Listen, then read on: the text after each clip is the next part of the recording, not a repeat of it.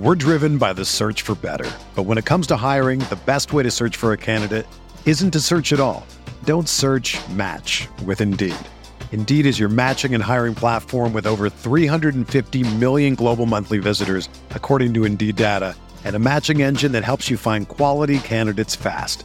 Ditch the busy work. Use Indeed for scheduling, screening, and messaging so you can connect with candidates faster.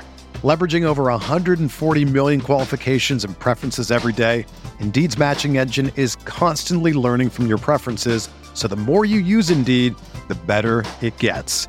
Join more than 3.5 million businesses worldwide that use Indeed to hire great talent fast. And listeners of this show will get a $75 sponsored job credit to get your jobs more visibility at Indeed.com slash BlueWire. Just go to Indeed.com slash BlueWire right now and support our show by saying that you heard about Indeed on this podcast. That's Indeed.com slash BlueWire. Terms and conditions apply. Need to hire? You need Indeed.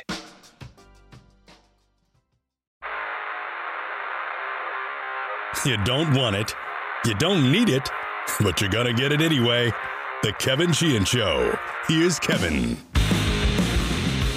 I'm back after a few days in Vegas and a few days with Cooley in Wyoming and in Montana, actually. Uh, he lives really close to the Montana border. Really close out there means 45 minutes away. Um, that's really close. Uh, but we um, had a great time. He's doing really well. The family's doing really well. Uh, we had a blast. Uh, I was there for all of like 48 hours, um, but we fished. Uh, didn't catch a lot of fish because it had rained uh, the day before I got there, so a lot of the streams and rivers were pretty muddy. But we had a great time, um, and uh, God, it is gorgeous out there.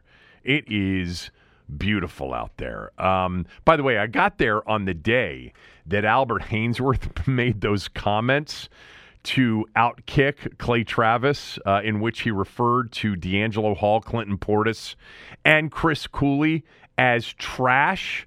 Um, and I, I, said, Have you seen this? He goes, No, he does not pay attention to anything. Uh, he certainly does not give, you know, more than a minute or two, maybe a month to social media. Uh, he does listen to this podcast, um, and he'll come on uh, at some point. We'll talk more about uh, the trip uh, that we just spent uh, out there, that I spent out there with him.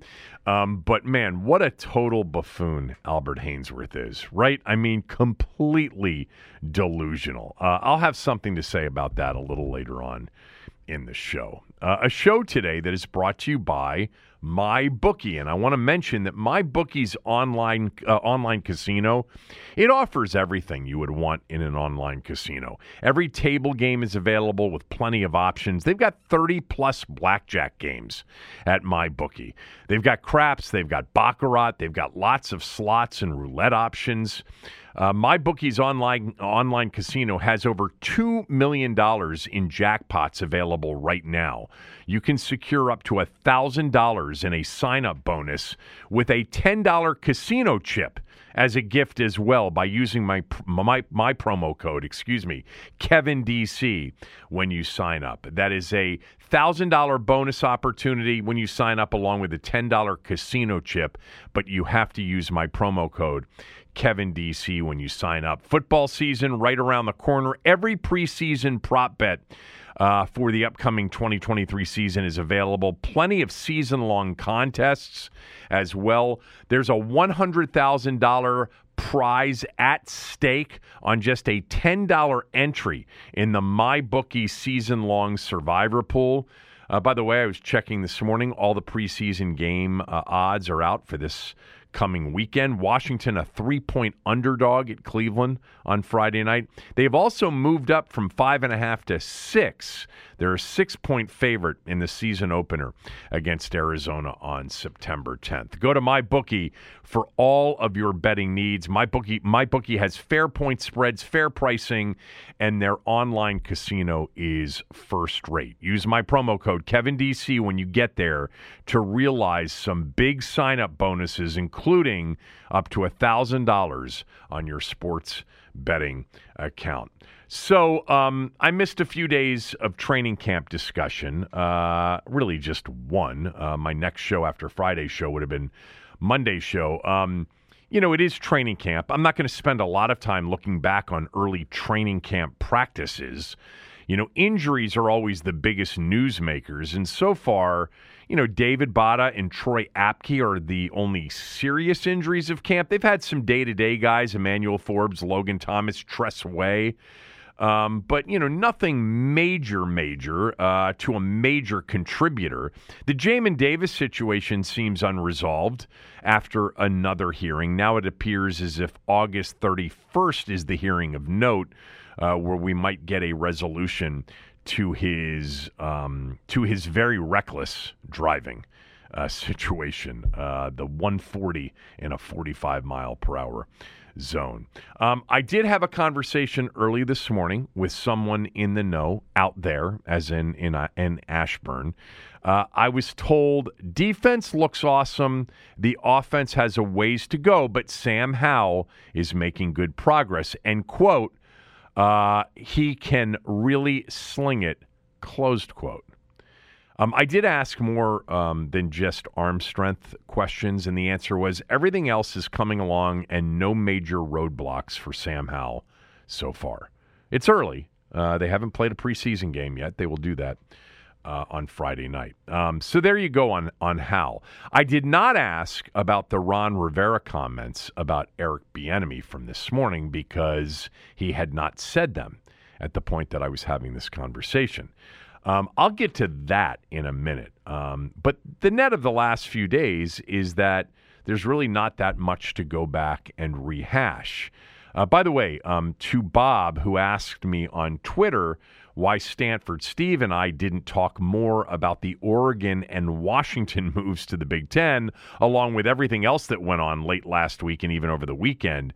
Uh, we recorded that conversation that you heard on Thursday and Friday shows uh, on Wednesday afternoon. Um, I took off on Thursday morning, but I loved the conversation, and I always love the conversations with Stanford Steve uh, on college football, of course, but on the NFL too. I mean, he is as plugged in to the NFL as he is with college football contacts. Uh, he really really has a ton of NFL uh, information. Um, so those uh, those shows were good shows. But yes, understood, Bob, that the conversation about college expansion, uh, conference reshuffling, was a little bit uh, outdated by the time perhaps you had listened to it because things happened and they happened quickly. How about Stanford and potentially Cal to the ACC? Uh, man. Um, madness in college football, college sports. So, no real headlines regarding the team while I was away. But of course, today, the first day back doing a podcast, radio tomorrow, I open up ESPN.com uh, mid to late morning, and there's a Ron Rivera Washington headline on the homepage, right? Not the NFL page at ESPN.com, the actual ESPN.com homepage and it read Some commanders' players concerned by Eric Bieniemy's intensity, Ron Rivera says. Well, at least it's not a headline uh, dealing with a new investigation into Dan Snyder. You know, those days hopefully are over. Um, but uh, even though it wasn't, you know, a congressional oversight and reform committee headline or some sort of harassment uh, situation uh, we still had a headline uh, related to this football team today. Uh, Ron Rivera went and opened up a can of worms this morning. Now, I'm not sure if it's a big can or a small can, and I don't think he did it intentionally. I'm not even sure it occurred to him in the moment that he had just created a headline. Um, but here it is if you haven't heard it. Uh, Nicki Jhabvala, Washington Post, at the end of this morning's head coach press conference with Ron Rivera. The very last question, even though you'll hear she gets in a follow up question, uh, but here it is. Going back to Bieniemy and his intensity, have players had to kind of adapt to that and have any I guess sort of struggled with that at times? Yeah, I mean they have, and and and and one of the biggest things is is is you know, and I I had a number of guys come to me and I say, hey, just go talk to him. I said, understand what he's trying to get across to you, you know, and and I think you know I think as they go and they talk and they listen to him, it, it's it's been it's been enlightening for a lot of these guys. I mean, it's a whole different approach. Um, you know, you, you, again, you a different kind of player from from the players back in the past, um, especially in light of how things are coming out of college football. So a lot of these young guys, you know, they do struggle with certain certain things. Um, and a lot of you also got to take for where they've been. I mean, guys coming from certain programs are used to it. Guys come from other programs aren't as much. So, you, you know, us as a coach, you know, I, I kind of have to assimilate and get a feel for everybody. You know, Eric has an approach and it's the way he does things and he's not going to change and, and, and because he believes in it. Jack has his approach. You know, um, having been a head coach, I think Jack has a tendency to try and figure guys out a little bit more as opposed to hey this is it this is the way it's going to be that type of stuff where eric eric hasn't had that that that uh, that experience yet and just that when they came to you it was just they felt like eric was riding them too hard or well um they they just were a little concerned so, my response to what you just heard is going to be kind of a two parter. Part one is just the facts, all right, what Ron said. Part two is more opinion. All right. So the first part, you know, if we take him at face value and we assume that, you know, Nikki's questions uh, generated an honest and accurate response from Ron, um, then we can't really debate what he said. I mean, what he said is what he said. You know, when asked if any of the players have struggled adapting to Eric Bieniemy's intensity, Ron said, "quote They have." Closed quote. Let me uh, just add one thing for contextual uh, purposes. Nikki's question, I don't think, was a question where she had information about players going to Ron and was going to try to get it from Ron. She was following up on a response that Ron gave to an earlier question about Eric Bieniemy's impact on the team, and that answer was pretty benign. You know, it was pretty positive overall. Ron did acknowledge, uh, which he's acknowledged in the past, that Eric is loud, that he does things differently, but that he appreciates it because it gets them out of their comfort zone. So I think that's where Nikki's question came from. Um, but Ron's answer, quote, they have, closed quote, to the question of players struggling to adapt to Bieniemy's intensity you know, we're not going to debate how he answered these questions. He he put these answers out there, okay? You know, the second part of that, and by the way, they have uh, adapted or struggled to adapt to Bieniemy's intensity. That's not a headline, really. I mean, it's a small headline, but it's not a damning answer in any way. You know, old school, loud coaches, you know, a lot of players have a difficult time adapting to coaches like that. You know, we as sports fans, we as people who have played sports at any level, by the way, no matter what level you, you got to, you've probably been around yellers and screamers before. And you know that there are some players who struggle with it, some who just deal with it, and others that actually thrive under it.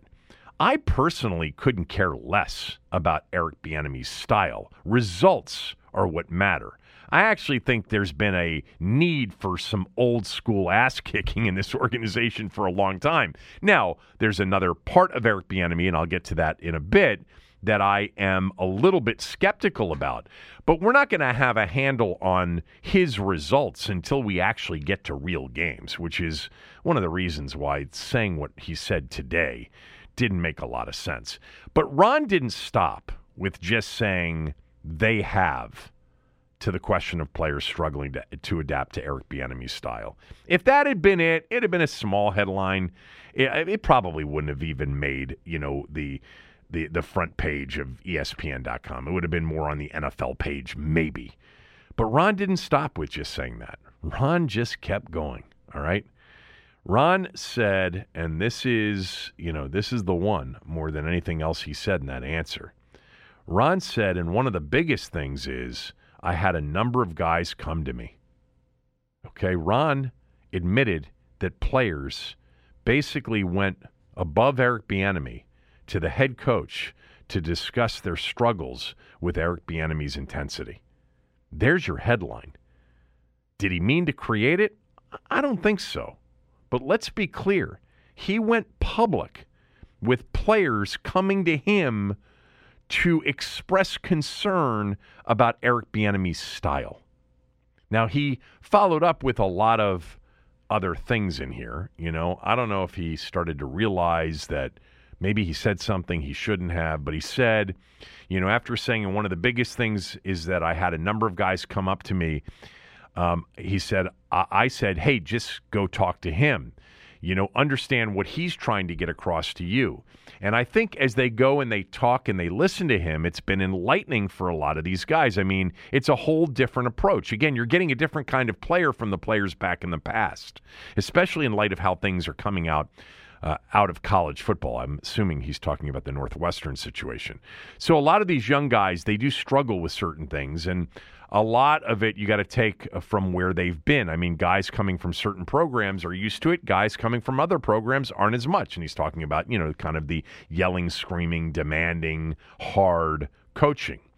And then he said something um, that, you know, was interesting. Uh, he said, I, as a coach, have to assimilate and get a feel for everybody. Eric's got an approach, and it's the way he does things, and he's not going to change because he believes in it. Jack has his approaches, and Jack Del Rio. Having been a head coach, I think Jack has a tendency to try and figure guys out a little bit more, as opposed to, "Hey, this is it, this is the way it's going to be," and that type type of stuff. Where Eric hasn't had that experience yet. Um, that part from Ron, I think, is just his attempt to say, look, Eric's lack of head coaching experience um, means that you know he doesn't understand that it's some with some players maybe you have to be a little bit less rigid. I, I think that's what he's saying. And then there was this follow up from Nikki when they came to you and they were just like you know Eric's riding them too hard. He said, "quote They just were a little concerned." Close quote. Look, regardless of your personal reaction to what he said, and everybody can interpret their own in their own way, let's all agree, okay, that he admitted today that a number of players are struggling with Eric Bieniemy's intensity, and they went to him to discuss it because they were a little concerned. That's just factual. He admitted today that the players essentially came to him went above Eric Bieniemy and went to the head coach to express the concern. So, part two of my response to what Ron Rivera said um, is more of an opinion. Okay, it's just my reaction really to reading this on ESPN.com earlier today. Uh, my my first reaction, and I had a few of them, but my first reaction was, "Why, Ron? Why did you say that?" Now, I don't think, as I said uh, before, I don't think he was trying to get this out there intentionally. Um, like, I don't think he was trying to get a message to Bieniemy through the media or throw Bieniemy under the bus because he's jealous. Or I, I don't think he was any of that. I don't think he was trying to call out some of his players for being too soft. I just think he was doing the Ron thing where he just rambles too much my first reaction was this is such an unnecessary thing to say. It's an unforced error. You can't say that. Now, I guess, like, if he's actually really going through uh, a major problem with Bieniemy and the players, like there's a, a mass revolt on his hands versus just a few guys bitching about being coached hard, you know, um, but still, like, even if that's true, and I've heard nothing about a, a rift between Bieniemy and the players. Nothing until until Ron said it, or until Ron, you know, suggested that some players are are concerned over Eric you know, intensity and style. Like, but even if there was a major rift and he just couldn't help himself, it's still got to be an answer uh, and and something that's handled behind closed doors. Ron's job on a question like that is to protect his coach. The coach he hired in the offseason and gave a huge title to. You don't put something out there that can be perceived as a suggestion, you know, perceived as a suggestion of a rift between your new offensive coordinator and his offensive players, even if it's true. That stuff gets handled behind closed doors. It's not for the head coach to put out there for public consumption. I mean, Ron essentially said something today that usually we would find out because a player leaked it anonymously to a reporter. That's usually how we would find something like that out. Not the head coach telling us directly. So my immediate reaction was, God, Ron, just, you can't say that. All right. The answer to that question, by the way, let me give a, a, solution to the complaint. The solution is after he gets asked the question by Nikki, he says, quote, from my vantage point, the players and Eric are adapting very well to each other. Closed quote. That's it. That's the answer, whether it's true or not. Instead, Ron put it out into the public sphere. Uh, and while I don't think he did it intentionally, um, it was something that he should not have done. Uh, I feel like that is my reaction to this that is spot on. Like I, you'd really have to work hard to convince me that Ron didn't didn't make a mistake saying what he said this morning. I, I just don't understand why he would say that. Um, all right, a, a, few other thoughts. Um, you know, I, I did think, wow, it's August 8th. They haven't even played their first preseason game, and players are going to Ron about Eric. You know, this could be a problem. Could be a problem. Let me emphasize could be a problem because it matters who the players are, right? If it's a bunch of new guys who aren't going to make the team anyway, not a big issue. If it's a group of guys that aren't used to being coached, this way because they've always had the laid back guy, you know, who stays positive all the time. And let me just add, you know, Eric Bieniemy is a yeller and a screamer, and he gets on players when they mess up. But from what I've been told, he's also a big encourager when players do well. But, you know, if it's guys that aren't going to make the team or guys who are just, you know, having a first experience or they haven't had it in a long time dealing with a yeller and a screamer, that's okay. But if it's Terry McLaurin, if it's, you know, Charles Leno Jr., if it's Jahan Dotson, if it's Logan Thomas, if it's Sam Cosmi, if it's Sam Howell, even, that wouldn't be a good thing, you know, because now look, if it is them that went to Ron. It doesn't mean that they won't come around eventually and say, you know, it was rough at the beginning, but you know, we understood what his, you know, he had a method to his madness, and we're all good now. Um, but you don't want your better players or your more important players or your leaders. You don't want them already feeling concerned enough, as Ron put it, or eh, feeling concerned, as Ron put it, that they go above Bieniemy directly to Ron. You know, you don't want that from. I, I doubt it's Terry McLaurin and some of those players I mentioned. I, I doubt it is. That's where it m- would be a problem. Other than that, I don't see it being much of a problem. I still don't think Ron should have said it. By the way, too, th- there is some context for all of this, too. Um, you know, the context being, and I know I've talked about it a lot. Washington was the only place that offered Eric Bieniemy a job. You know, the Chiefs would have likely hired him back, but Matt Nagy was going to be the offensive coordinator moving forward. You know, if he wasn't already last year, even if not in title. The reason why nobody but Washington was interested in Eric Bieniemy, I don't know. You know, uh, we've talked about this for months. I don't know for sure. The speculation certainly has been that Bieniemy's style has a shelf life to it and whether it was for a head coach or an OC that he was interviewing for. Um, you know, and he eventually settled on being okay uh, to take an OC job because I think he wanted to spread his wings beyond Andy Reid and beyond Patrick Mahomes. But when he was willing to do that, still, Washington was the only team interested.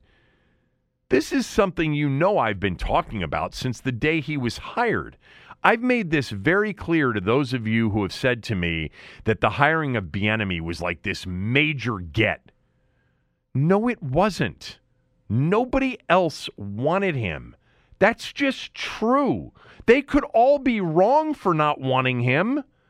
That is a possibility but nobody else wanted to hire Eric Bieniemy as a head coach or an offensive coordinator. The only other team that was was reportedly interested in interviewing him for an OC position, but they didn't, was Baltimore. There may have been one other team I'm missing, but Washington was the only team that interviewed him and they offered the job to him. So I, I don't, you know, th- th- we do have this as kind of the backdrop here. Like if you're being realistic about what happened, some of you are convinced that this was a major coup. Like, oh my God, Eric Bieniemy's coming here? Are you kidding me? What a gr- no, no one else wanted him. I mean, think about it this way. Do you really think that if Eric Bieniemy had a bunch of options that he would have picked here? A place that remember, this this year is huge for him if he's ever going to be a head coach. So, if he had a lot of options, he's going to pick the place that doesn't have a quarterback of note.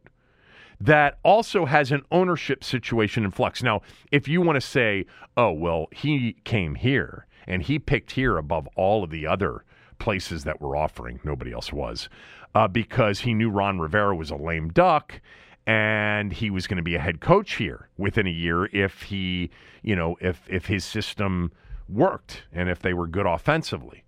No, I mean, even if that's true, like he was okay with Washington because of that, it still doesn't change the fact that nobody else offered him. This is where, you know, you just got to stick with the facts, people. Like Carson Wentz was released and traded by two different teams, or traded by two different teams at a massive salary cap hit and expense to those teams. That was a that's a fact. And that just doesn't happen in the NFL unless they just desperately want him out of their building. Eric Bieniemy wasn't offered by anybody else. And the coach and the team that offered him just happens to be close with the coach that he just worked for. Um, look, netting it out, big takeaway for me Ron Rivera. I mean, God, what are you doing? Just less is more, please. You know, he created headlines everywhere um, and it was totally unnecessary to do so. It was an unforced error. Um, and for me, you know, takeaway, uh, a second takeaway is just that I really think the only real ramifications are if the players complaining to Ron um, are the players of note. You know, they are the players that matter. Because if the players complain complaining aren't going to make the team anyway, or they're not leaders. I just don't see that being a major issue. You know, Marty Schottenheimer turned off a lot of the veteran players in 2001 when he got here. Darrell Green couldn't stand him. Bruce Smith couldn't stand him. They were complaining. They were going over Marty's head. They were going to Dan. They were going to anybody that would listen. Vinny, anybody that would listen. Marty did not give a shit. He couldn't care less. He wanted his guys, and he had them by the end of that season, remember his first season and his last season, unfortunately. Um, Eric Bieniemy's got a lot of belief, and he is very staunch in the way he coaches. He's going to get buy-in from some, and perhaps he won't get buy-in from others. But as long as the buy-in comes from Terry McLaurin and the leaders on that offense and the best players, I don't see this amounting to too much. Again, part of it is that until this morning, I did not hear and had not heard, and I don't think it had been reported that there was a major problem or any kind of problem, you know, a concern from players until Ron brought it up. You know, it just wasn't super smart for Ron to bring it up. And yes, he brought it up. He wasn't asked if players had come to him directly. He offered that up. That was the headline. You know, being asked if players are struggling getting used to Bieniemy's style didn't need to lead to him offering up that players were struggling and then beyond that had come to him directly. Not a good answer at all. By the way, I was thinking too, watch Ron Rivera try to walk this back tomorrow. Uh, he, what he shouldn't do is he should not try to blame the media for this one because the media didn't say it and didn't report it from any sort of source or anonymous leak. Uh, he said it. Um, but he'll try to walk it back and, and, you know, describe, I would guess, what he was trying to say.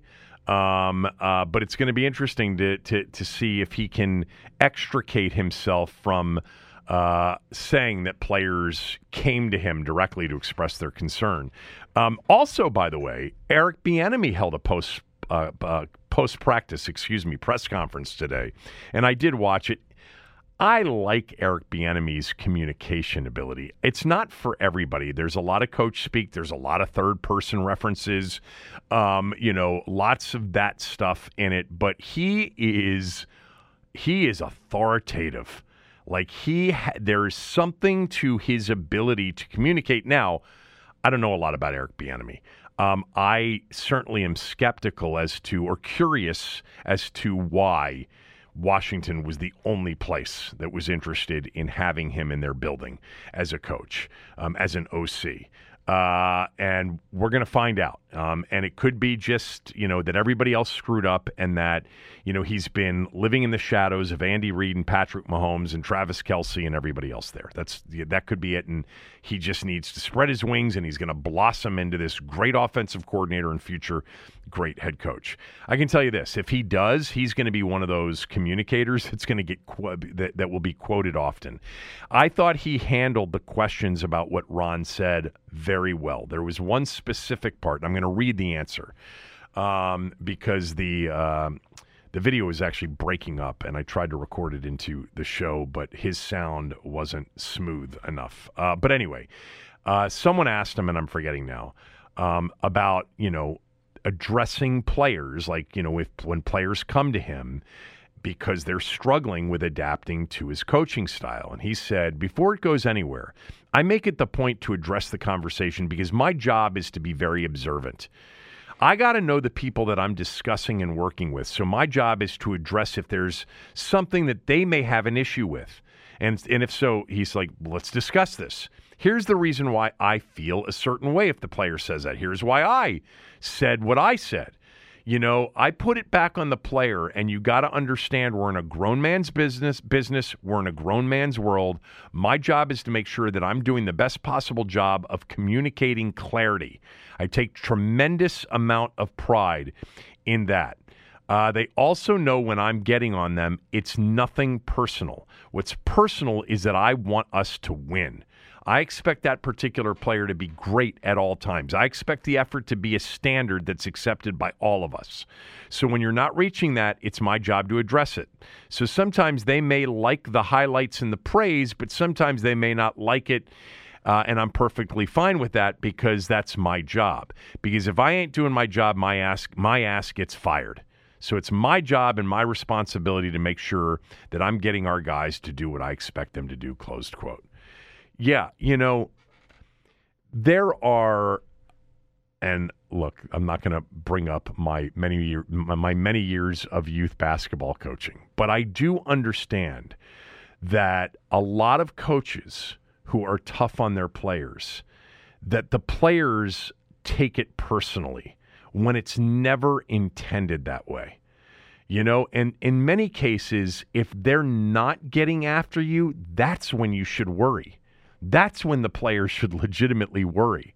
Because when a coach isn't getting on you, if he's a tough coach, then he doesn't really think you can give him anything as a contributor. So I, I I'm not trying to sit here and tell you that my my years of high school basketball and being a 30 plus year youth basketball coach um, that that I have all of this experience. But those of you who have participated as a coach or a player at any level understand that more times than not, and I'm, I'm not saying that there aren't abusive coaches out there that need to be reined in, of course, or need to be, you know, gotten rid of. But in the case of just tough coaches that are good coach, coaches, it's never really personal. It's all about they think that that player has something that the team can use to win.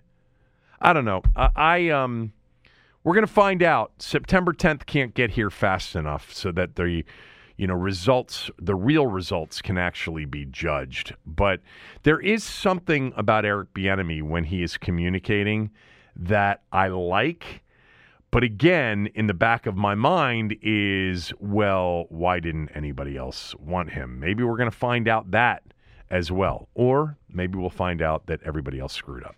All right, when we come back, what Albert Haynesworth said at the end of last week, right after these words from a few of our sponsors.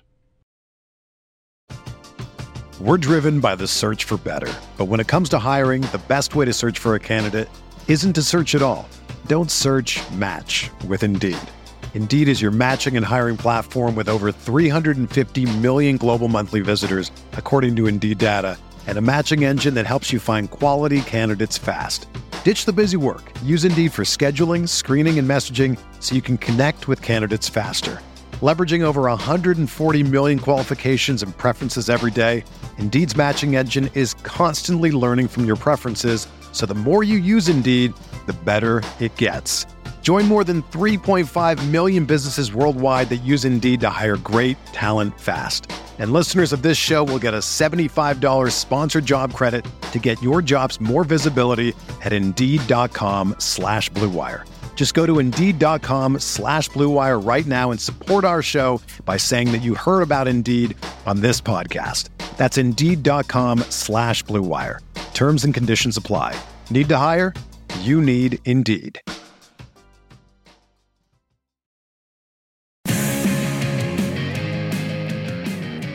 This segment of the show is brought to you by the Circa Million and the Circa Survivor Pools. Yes, I was at the Circa with Aaron last week. Aaron is their uh, media marketing manager uh, for the Circa out in Las Vegas. Um, what a sports book! What an incredible what they call their swim stadium. Uh, you may have read about it. You may have seen it.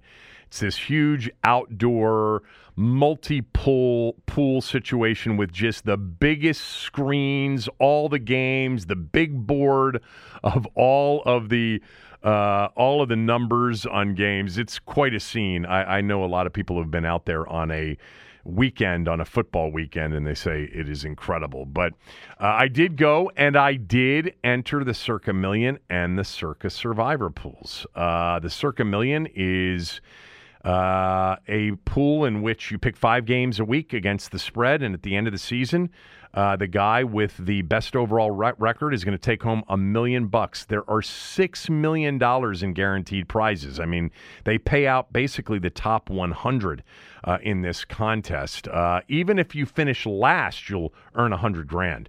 Um, the Circa Survivor Pool is a typical Survivor pool. You pick one team straight up every week to win, no spread. If that team loses or ties, you're out. If that team wins, then you get to pick another team the next week. You just can't duplicate the same team during the course of the season. The last person standing in that contest, eight million bucks. So they've got $14 million, the Circa Million and the Circa Survivor pools have, in guaranteed prizes. No rakes, so if entries go above the guarantee, all the extra money goes into the prize pool.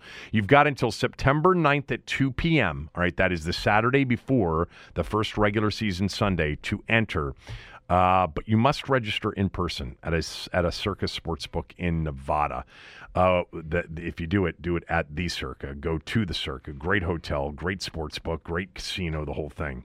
Uh, weekly picks, though, can be made through a proxy from anywhere. So I signed up for the Circa Million and the Circa Survivor Pool. So this will be a week to week once the regular season starts. I'll, I'll give you an update on how I am doing in the Circa Million and the Circa Survivor Pool. I would like to survive in the Circa Survivor Pool for several weeks. Uh, I'm going to eventually get eliminated from that pool. That is a long shot pool, although the payoff, if I survive, is pretty damn good.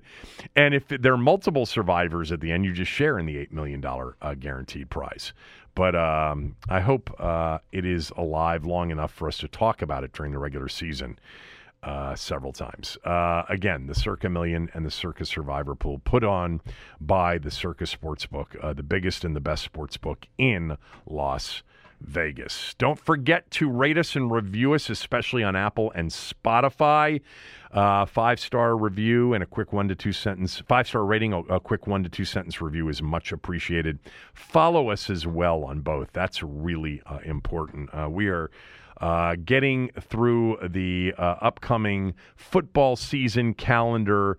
uh, ad sale uh, campaigns, and all of your ratings and reviews and follows are tremendously helpful for us right now. Um, anyway, so when I arrived at Cooley's on Saturday morning, I looked at my phone and so many of you had tweeted me the Albert Haynesworth comments on an Outkick podcast, I think it was.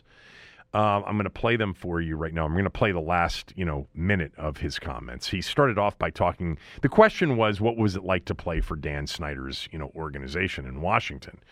And you know, of course, because he was Dan's guy, and Dan, you know, fired up Redskin One and went and paid him the, the largest contract at the time in NFL history for a defensive player.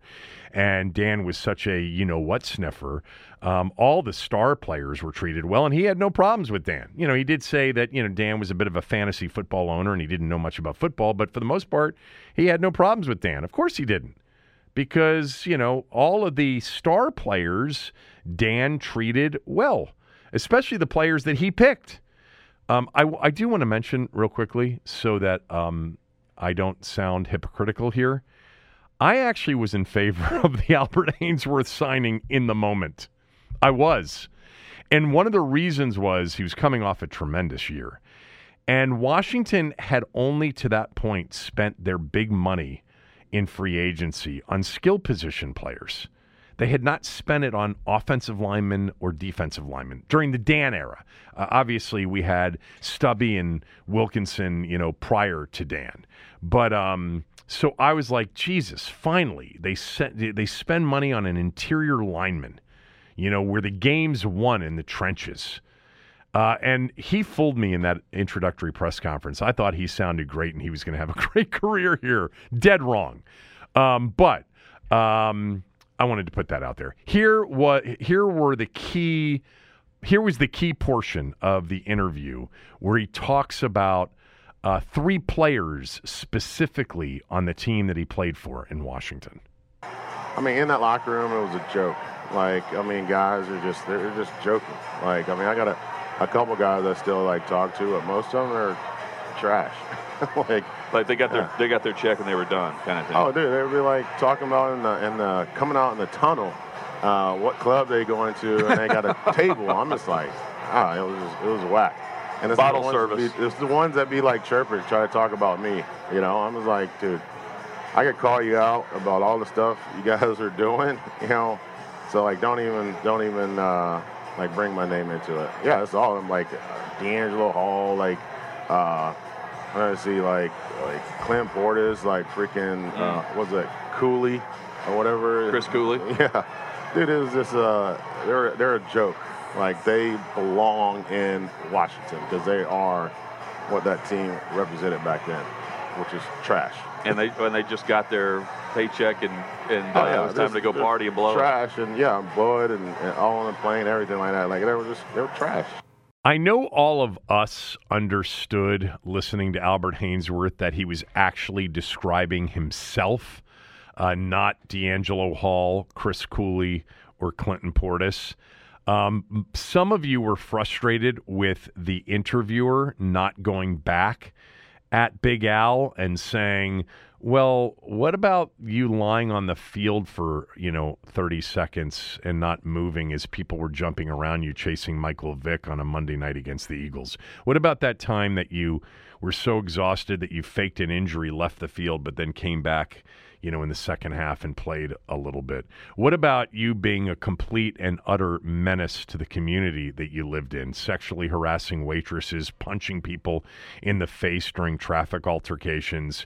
What about all of that? What about the fact that you didn't produce anything after getting the largest contract in the history of the league? Uh, and I don't want to hear from those of you that say three four. He he didn't want to play the three four. He came here. It was going to be the four three. Nobody liked him from the moment he arrived.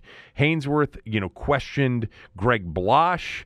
Um, in a 4 3 and questioned Mike Shanahan and Jim Haslett in a 3 4. Uh, he was, and I admit it, I admit it, I was in favor of this signing because it was an interior D lineman and they hadn't signed a, a- an offensive lineman or an interior defensive lineman in free agency uh, during the Snyder era. And I thought maybe this would be help, helpful. Uh, I was wrong. So was Dan. Um, you know, I, remember many times, whether it was Cooley or Clinton or Santana or anytime Albert Haynesworth's name would come up, uh, they thought he was an absolute freak talent.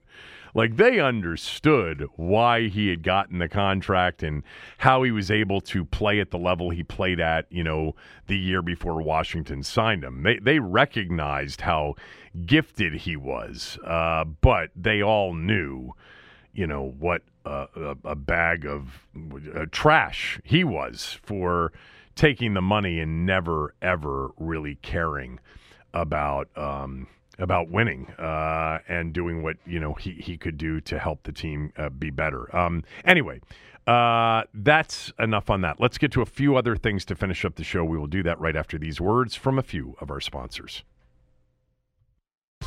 The best way to learn a language? Immersion. Living where the language is spoken and using it every day. But if that's not in the cards this year, you can still learn a language the second best way, and that's with Babbel. Be a better you in 2024 with Babbel, the science-backed language learning app that actually works. Don't pay hundreds of dollars for private tutors or waste hours on apps that don't really help you speak the language. Babbel's quick 10-minute lessons are handcrafted by over 200 language experts and help you start speaking a new language in as little as 3 weeks. Babbel's designed by real people for real conversations, and their tips and tools are approachable, accessible, rooted in real-life situations, and delivered with conversation-based teaching so you're ready to practice what you've learned in the real world. Here's a special limited time deal for our listeners. Right now, get up to 60% off your Babbel subscription at babbel.com slash bluewire.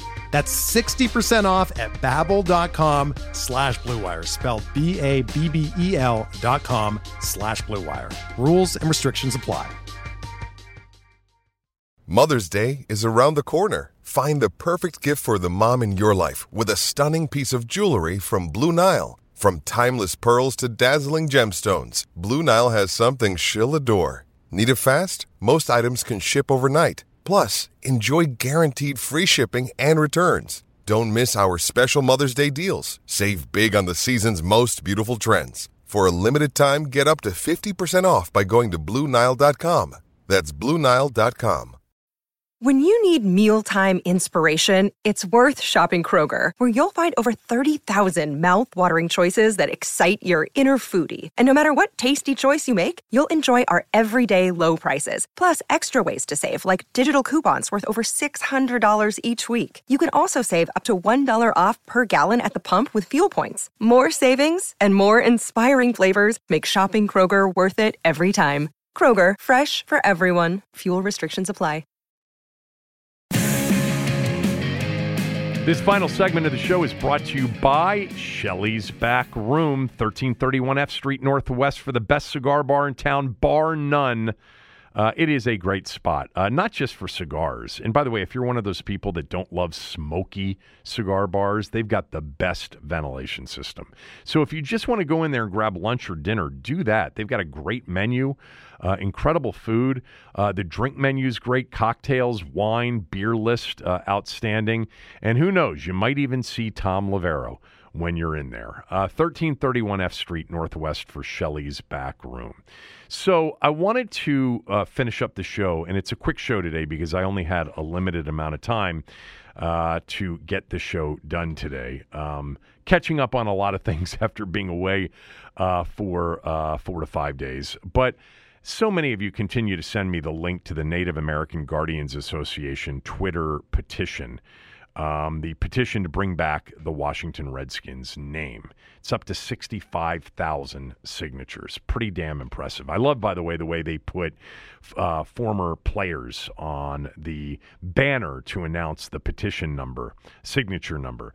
Uh, at 65,000, they've got a picture of Dave Butz up there. Um, rest in peace, uh, number 65. The greatest, right? The greatest defensive tackle in franchise history. I don't think that's debatable, is it? Um, I'm just trying to think right now. Uh, Darryl Grant, Dave Butz. It's Dave Butz. Who else am I missing? Well, uh, John Allen and Da'Ron Payne may get there eventually, but they're not now. You know, for a team that's had, you know, Hall of Fame players, and on defense, Darrell Green, Ken Houston, Chris Hanburger. Am I forgetting any defensive players? Uh, Champ Bailey doesn't count because you know he went in as a Denver Bronco. Sam Huff kind of went in as a Giant. More offensive Hall of Famers than defensive Hall of Famers. I think I'm right about that, right? Riggo, Sonny, Sammy Baugh, Art Monk, Russ Grimm, Bobby Mitchell. Um, I'm sure I'm forgetting some names there too. Uh, anyway, I like the way they put Dave Butz on there. Dave Butz, the best defensive tackle in franchise history. If I forgot somebody, just tweet me at Kevin Sheehan DC. So this is an impressive number of signatures, and it's growing. And it's an impressive effort. And most of you know the way I feel about this. I would love if Redskins came back. It's a part of me, it's a part of a lot of you. It feels different since that name left. It feels very different since the new name was introduced. It just does. And for a lot of people, it's, you know, it's a real deal breaker. Um, it is. I mean, a lot of you have issues with that. I'm sorry. Um, you know, uh, as I've said before, you can't, you know, you can't tell people or change the way people feel. This is a very visceral, emotional thing. Um, you know, this this kind of brand, what it was and what it meant.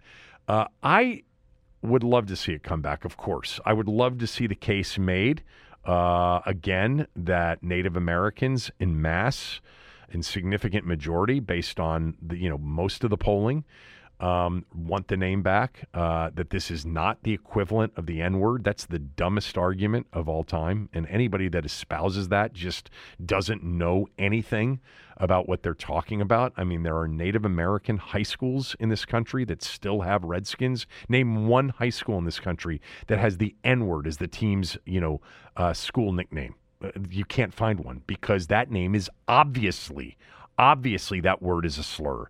Redskins is different. It's more complex. It's very debatable, no matter what the dictionary says. There's a lot of data out there. There's a lot of, you know, information out there that suggests it's not the slur that the dictionary defines it as. And I've always said, and have said for 10 years now, it wouldn't even matter to me because language evolves and this word means something different than what it meant 100 years ago, 125 years ago. Redskins, noun, non pejorative, the football team that plays in the NFL in the city of Washington, D.C. There's your new second non pejorative definition.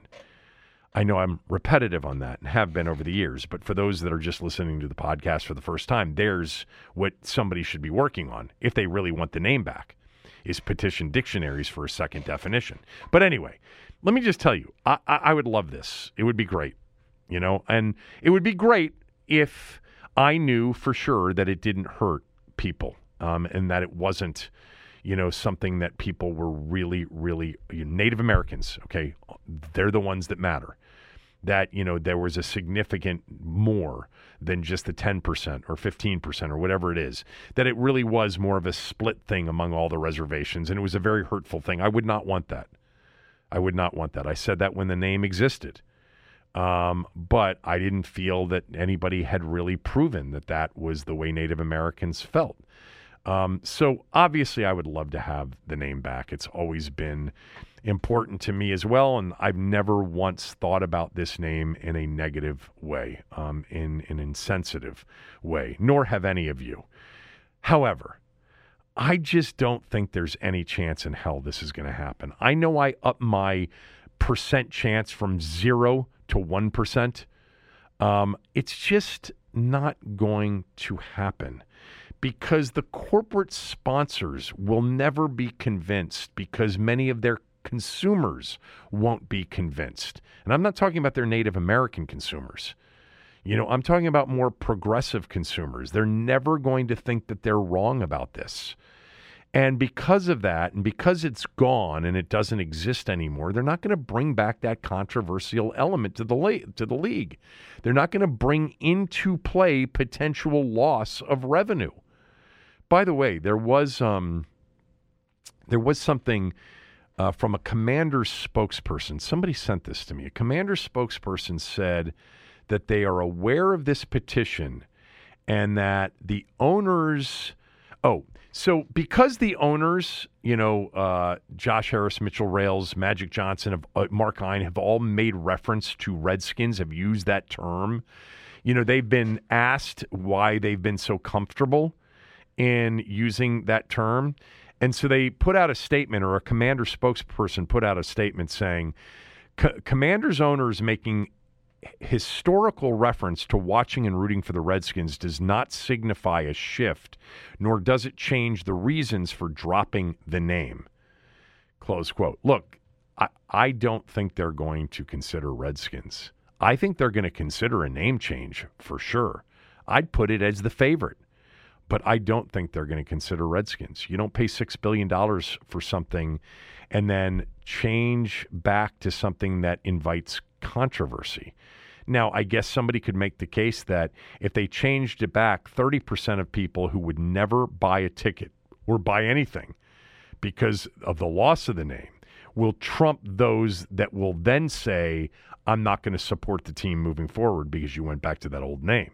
And I bet that that number is greater in terms of the number of people that would then embrace the team versus those that, who would not if they brought Redskins back. But I don't I don't see it happening. I really don't. I know some of you are so excited about this and you've expressed your excitement to me on Twitter about the incredible um, number of signatures on this petition. And I am rooting for it to succeed. Don't get me wrong. I just would never, ever wager on Redskins coming back. I would be pleasantly shocked if it did. I hope I'm wrong. Like I hope, you know, Magic Johnson gets behind, you know, this movement and he's able to go reservation by reservation and convince everybody and then go corporate sponsor of the NFL to corporate sponsor of the NFL to convince them that it's okay to do this. But I just don't think that's going to happen. Uh, all right, that's it for the day. Back tomorrow.